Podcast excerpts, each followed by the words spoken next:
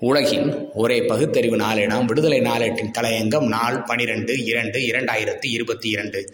கலவரமே உன் பெயர்தான் காவியா.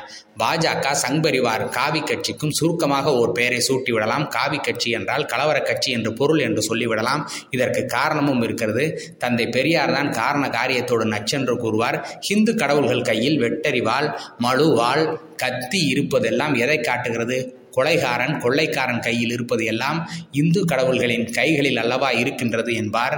இந்த கடவுள்களை ஏற்போர் என்ன செய்வார்களோ அதைத்தான் அந்த காவிகள் அன்றாடம் திட்டமிட்டு செய்து கொண்டுள்ளனர். கர்நாடக மாநில பள்ளி கல்லூரிகளில் ஹிஜாப் அணிந்து வர தடை விதிக்கப்பட்டுள்ள விவகாரம் சர்ச்சையை தாண்டி கலவரத்தையும் ஏற்படுத்திவிட்டது. கல்லூரிக்கு ஹிஜாப் அணிந்து வந்த மாணவிகளை நிர்வாகம் அனுமதிக்க மறுத்த நிலையில் அவர்கள் போராட்டத்தில் குதித்தனர். இதை அடுத்து அவர்களுக்கு போட்டியாக பல மாணவ மாணவியர் காவி அடையாளத்துடன் கல்வி நிலையங்களுக்கு செல்ல ஆரம்பித்துள்ளனர். இது பரபரப்பையும் பதற்றத்தையும் ஏற்படுத்தியது. பிஹெச்பி பஜ்ரங்கல் காவிகள் காளிகள் கூச்சலிட்டபடி பள்ளிகள் கல்லூரிகள் கதவுகளை உடைத்து கொண்டு உள்ளே நுழைந்துள்ளனர். இதன் அடுத்த கட்டமாக சிவமோக அரசு கல்லூரியில் தேசிய கொடிக்கான கொடிக்கம்பத்தில் காவி கொடி ஏற்றப்பட்டுள்ளது. இது மேலும் சர்ச்சையை வெடிக்க செய்துள்ளது. இந்த நிலையில் செய்தியாளர்களை சந்தித்த ஊரக மேம்பாடு மற்றும் பஞ்சாயத்து ராஜ் அமைச்சர் கே எஸ் ஈஸ்வரப்பா மேலும் பல சர்ச்சைக்குரிய சட்டவிரோத கருத்துக்கள் தெரிவித்திருப்பது எரியும் தீயில் எண்ணெய் ஊற்றுவது போல் இருக்கிறது. பல நூற்றாண்டுகளுக்கு முன் ராமனும் மாருதியும் காவி கொடியை தங்கள் தேர்களில் ஏற்றி வைத்திருந்தனர் அல்லவா?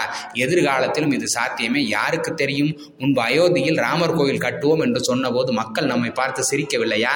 இன்று நாம் அதை அடைந்து விட்டோமே என்று ஆரவாரமாக பேசியுள்ளார். இப்போது அரசமைப்பு சட்டப்படி நமது தேசிய கொடியாக மூவர்ண கொடி அமைந்துள்ளது. அதனை மதிப்பதும் மரியாதை செலுத்துவதும் இந்தியர்களின் கடமை. இதில் கேள்வி எதுவும் எழுப்புவதற்கில்லை. ஹிந்து தர்மம் தலைக்க இன்றோ நாளையோ இந்தியா இந்து நாடாக மாறும். செங்கோட்டையில் கூட காவி கொடி இந்தியாவின் தேசிய கொடியாகியே தீரும் என்று கர்ஜித்துள்ளார். பேசியிருப்பவர் ஏனோ தானோ பேர் வழி அல்ல. ஓர் மாநிலத்தின் கேபினட் அமைச்சர் என்பது நினைவில் இருக்கட்டும். உத்தரப்பிரதேசத்தின் முதலமைச்சரே இப்போது நடைபெறும் சட்டமன்ற தேர்தல் எண்பதுக்கும் இருபதுக்கும் இடையிலான போட்டி என்று மத நோக்கில் கூறவில்லையா?